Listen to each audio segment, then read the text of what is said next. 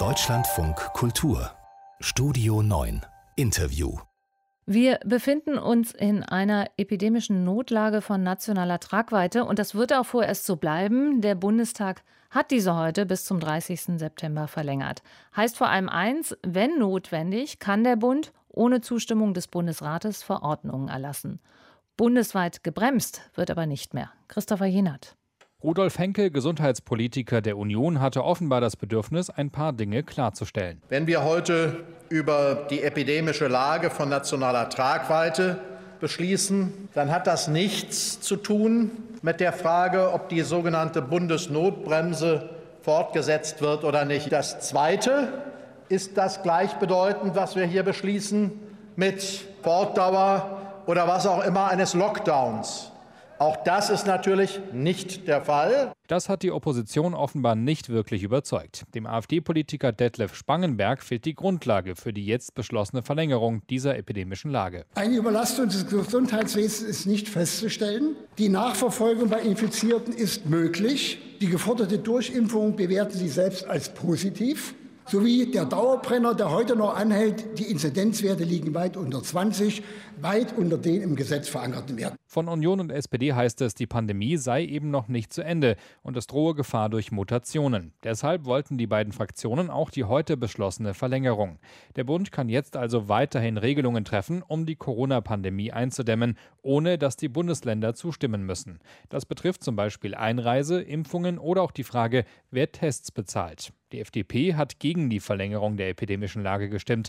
Die gesundheitspolitische Sprecherin Christine Aschenberg-Dugnus sagt aber, es werden weiterhin Maßnahmen gebraucht. Aber was wir nicht brauchen, sind die Pauschalvollmachten an eine Regierung, die auf ein fehlerhaftes Fundament gebaut sind, meine Damen und Herren. Denn die weiterhin notwendigen Maßnahmen wie Abstands- und Hygieneregeln lassen sich doch genauso auch außerhalb der epidemischen Lage realisieren. Und zwar ohne die Grundrechte der Bürgerinnen und Bürger auf Vorrat zu beschränken. Konkreter wird die Kritik noch von den Grünen. Anlass ist ein Bericht des Bundesrechnungshofs, in dem Gesundheitsminister Jens Spahn Verschwendung vorgeworfen wird. Dabei geht es um rund zehn Milliarden Euro für Intensivbetten. Manuela Rottmann von den Grünen sagt, ein solcher Zustand sei unhaltbar. Mit jeder neuen Spahn-Verordnung wird das Geld säckeweise aus dem Fenster geworfen. Stoppen Sie endlich diese Stümperei. Ähnliche Kritik hat auch Gesine Lötzsch von den Linken. Sie führt allerdings noch einen anderen Grund an, warum ihre Fraktion gegen die Verlängerung gestimmt hat.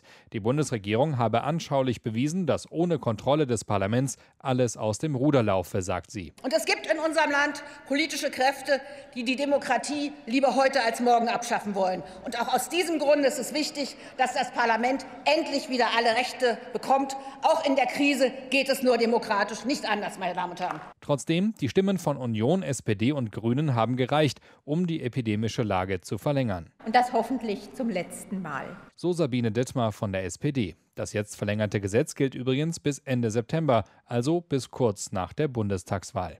Ja, ist das eine richtige Entscheidung oder übertriebene Vorsicht? Fragen wir Andrew Ullmann, Gesundheitspolitiker der F D P im Bundestag und Infektiologe. Schönen guten Tag. Guten Tag. Herr Ullmann, Sie haben schon getwittert, es gibt keinen Grund, die epidemische Notlage zu verlängern. Krise vorbei aus Ihrer Sicht? Die Krise ist momentan nicht existent. Wir haben natürlich die Pandemie nach wie vor. Dessen müssen wir uns auch bewusst sein. Das Virus ist auch etwas Gefährliches. Nur die Inzidenzzahlen in Deutschland sind jetzt so niedrig, dass wir keine Krisensituation haben.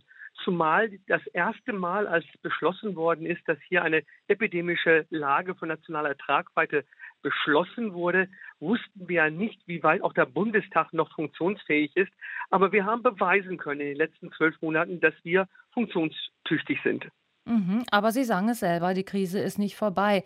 Da kann man doch sagen, okay, Corona ist immer noch da, die Gefahr auch nicht vorbei. Also behalten wir vorsichtshalber die epidemische Notlage, um eben auch dann die entsprechenden Mittel zu haben. Diese entsprechenden Mittel können nicht durch Notvermächtigungen oder Ähnliches äh, beschlossen werden. Wir können die Verordnungen problemlos im Bundestag auch äh, beschließen und äh, diskutieren. Das ist eigentlich gar kein Problem.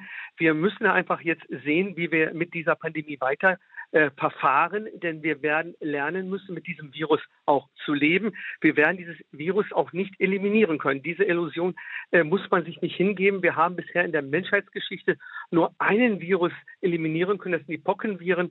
Alle anderen Viren sind noch existent, trotz Hygiene, trotz Wissen, trotz Impfungen. Aber wir können damit umgehen in der Zwischenzeit. Und so müssen wir auch mit dem Coronavirus auch umgehen.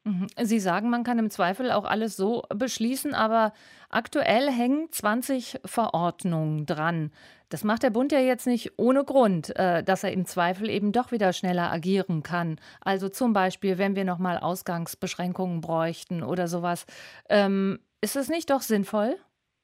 Die Ausgangsbeschränkungen waren erst einmal nicht äh, verhältnismäßig und auch nicht zielführend, denn die Infektionen fangen ja, fingen ja an in den privaten Bereichen und über fünfzig Prozent der Infektionen fangen, äh, fielen auch in den privaten Bereichen äh, an. Und dessen müssen wir sich auch bewusst sein.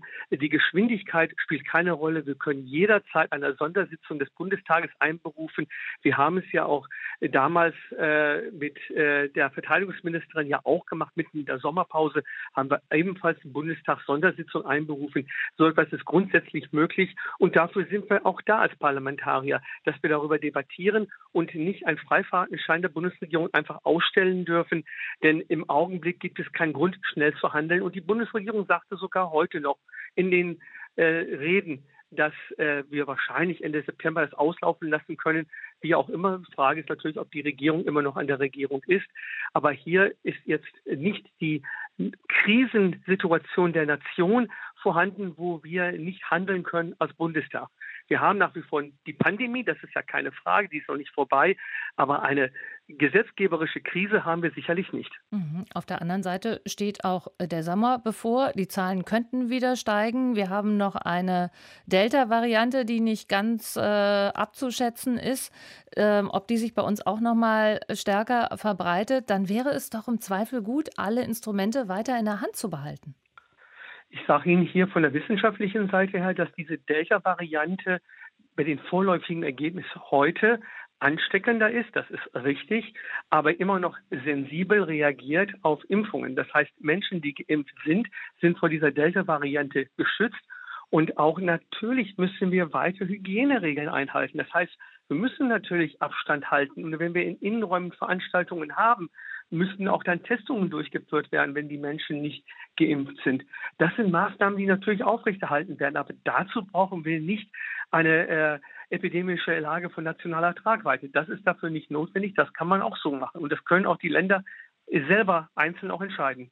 Diese Verlängerung der epidemischen Notlage bis dreißigsten September. Für die Öffentlichkeit macht es doch nicht wirklich einen Unterschied, oder? Wir reden doch hier über Theoretisches im Moment.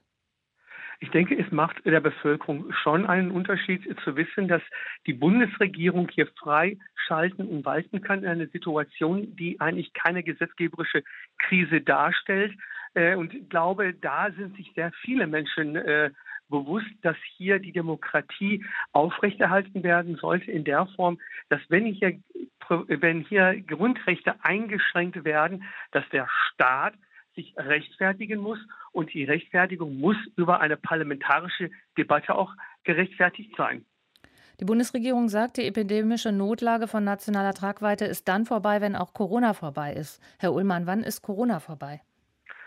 Wie ich eingangs schon gesagt habe, Corona wird für eine Weile nicht vorbei sein. Wir werden lernen müssen, mit diesem Virus äh, zu leben. Und wir können auch mit diesem Virus leben, wenn wir eine gute Impfrate erreichen, wenn wir uns an Hygieneregeln halten. Äh, aber wir brauchen eigentlich nicht, unsere Freiheiten so einzuschränken, dass wir hier nicht halbwegs normal weiterleben können.